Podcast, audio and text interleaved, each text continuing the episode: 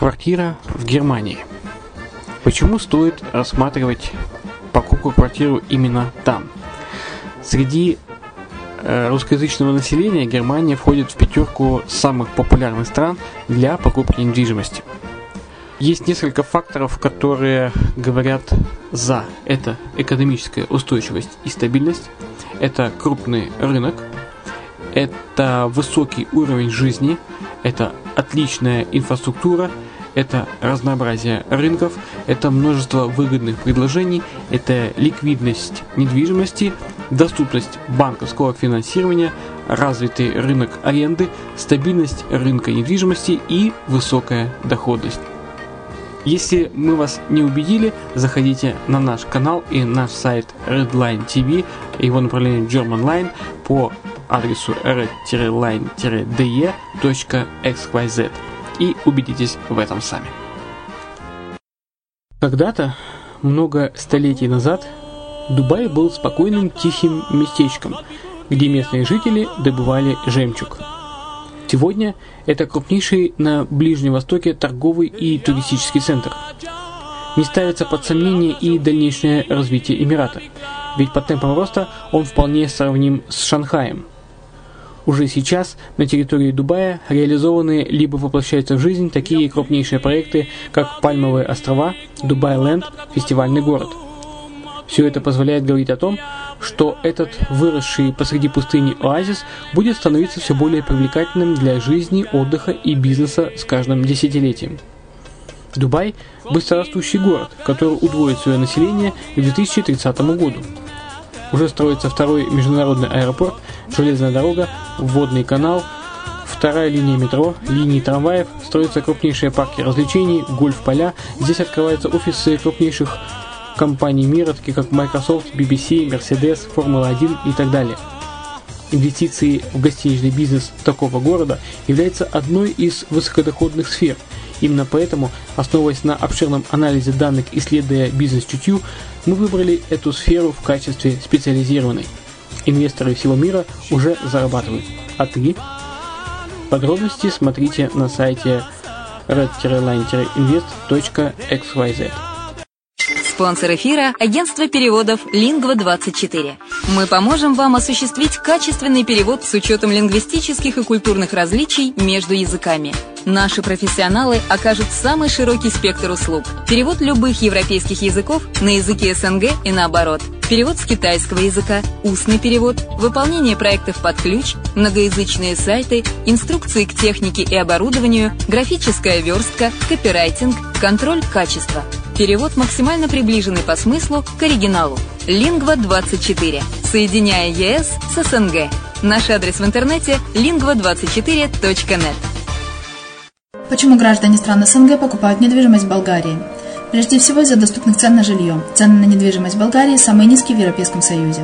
Чистая местность и мягкий климат. Зима в Болгарии мягкая, а лето не очень жаркое по сравнению с другими популярными у туристов местами. Отсутствие языкового барьера. Русский язык применяется при общении. Историческая и культурная близость. Родственная по духу культура, схожие обычаи и традиции.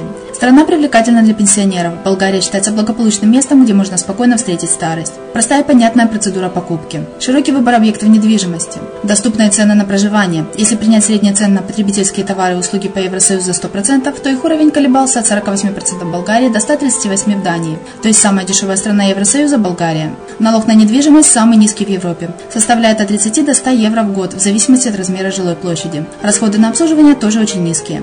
Возможность увеличения инвестиций. Нестабильную экономическую ситуацию в странах ближнего зарубежья, инвестиции в недвижимость перспективной динамично развивающейся Болгарии являются гарантией сохранения и увеличения капитала. Покупка недвижимости в Болгарии обеспечит вам мультивизу. Вы сможете беспрепятственно находиться на территории Болгарии 90 дней каждые полгода. Кроме этого, у вас есть возможность получения права на долгосрочное пребывание или постоянное место жительства в стране, что практически невозможно в других странах Европы. Без сомнения, Болгария заслуживает вашего внимания и предлагает хорошие возможности для инвестирования. Главное не ошибиться в выборе недвижимости, а как это сделать, вам подскажет наша компания. Видеообзор болгарских комплексов смотрите на сайте reddefisline.xyz.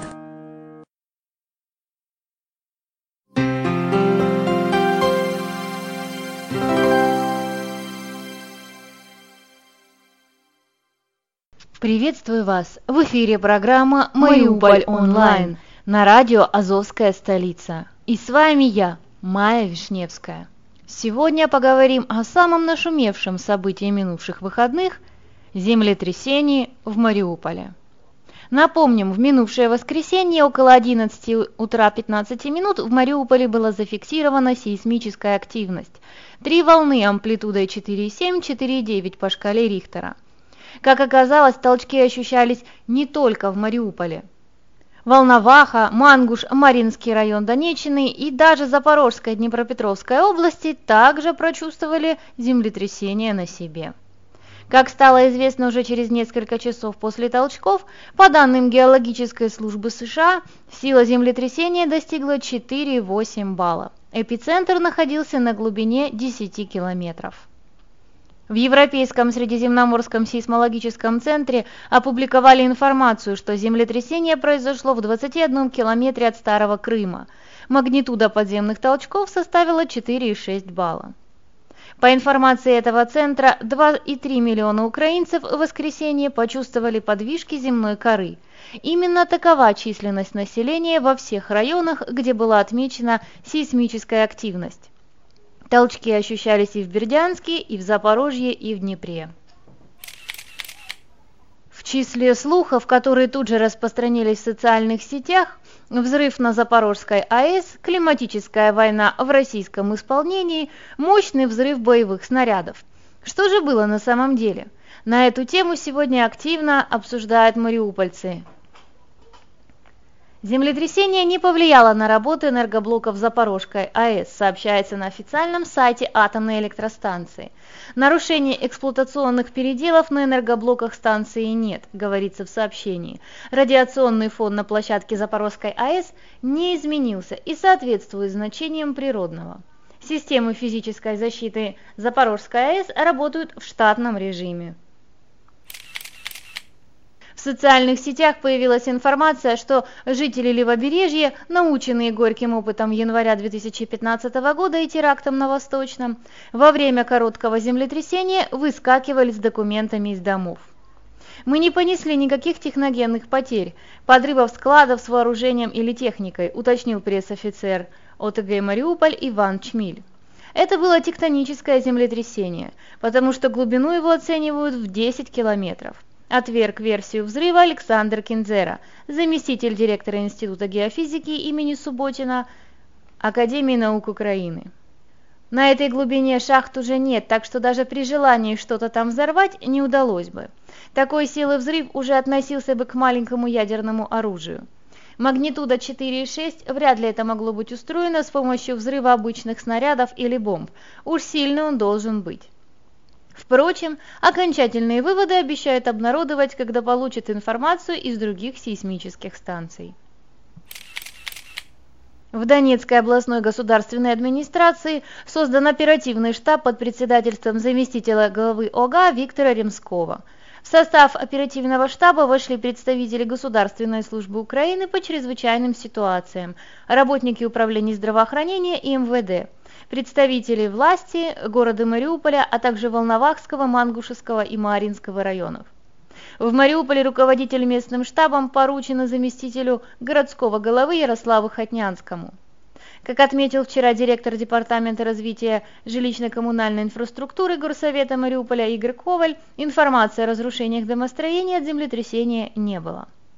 Руководитель Департамента по вопросам экологии, энергоменеджмента, охраны труда и гражданской безопасности Вагнер Цаканян сообщил, что он обратился в Киевский институт геофизики НАН Украины за официальной информацией. Как только мы получим данные, сразу же опубликуем на сайте Горсовета, подытожил чиновник. Землетрясение добавило хлопоты мариупольским спасателям. Как только начались волнения, мы связались по рации со всеми группами, находившимися в акватории моря. Подземные толчки были одинаковой силы как на воде, так и на суше. Объявили общий сбор авария, и в течение трех минут весь личный состав был приведен в боевую готовность для реагирования на возможные разрушения на территории города и оказания непосредственной помощи пострадавшему населению, если бы такое было. Через 40 минут картина прояснилась, и наши мобильные посты были перегруппированы на выполнение своих прямых обязанностей в акватории моря, рассказал начальник спасательной аварийно-водолазной службы Александр Татай. По его словам, если бы эпицентр находился в море, то в течение 5-7 минут нагонная волна полностью бы накрыла побережье. А так подземные толчки почувствовали только отдыхающие, которые находились на суше. Кстати, некоторые из них, особенно употреблявшие спиртное, колебания Земли списали на жару и алкоголь. Однако многие все же были напуганы и бросились к спасательным постам выяснять, что происходит. Поскольку выходной день выдался очень жарким, посещаемость на пляжах достигала 30-35 тысяч человек. Первая мысль у людей была о том, что начались обстрелы неимоверной силы, добавил Александр Татай. Но на тот момент спасатели уже владели обстановкой и проводили разъяснительную работу в целях предотвращения паники. К сожалению, официальной статистики подземных толчков в Мариуполе не ведется. Как пояснили специалисты гидрометобсерватории в нашем городе, они не занимаются землетрясениями. А по инсайдерской информации, все сейсмологическое оборудование и специалисты остались в Крыму. Потому даже в столице существует некоторая растерянность, каким образом вести наблюдение и получать информацию о грядущих землетрясениях, которые якобы еще ожидаются в Украине в августе и в сентябре этого года. И немножко истории местных землетрясений. Последнее землетрясение памятно жителям Мариуполя в 90-м и в 77 годах. Тогда это были отголоски землетрясений в Румынии. «Я точно знаю дату, 30 мая 90 -го года. В тот день умерла моя свекровь», – рассказывает Наталья. «Хорошо помню, как задребежали завешенные стекла серванта и зазвенел хрусталь». А вот в 77 году у людей падала с полок посуда, громыхали крышки на кастрюлях.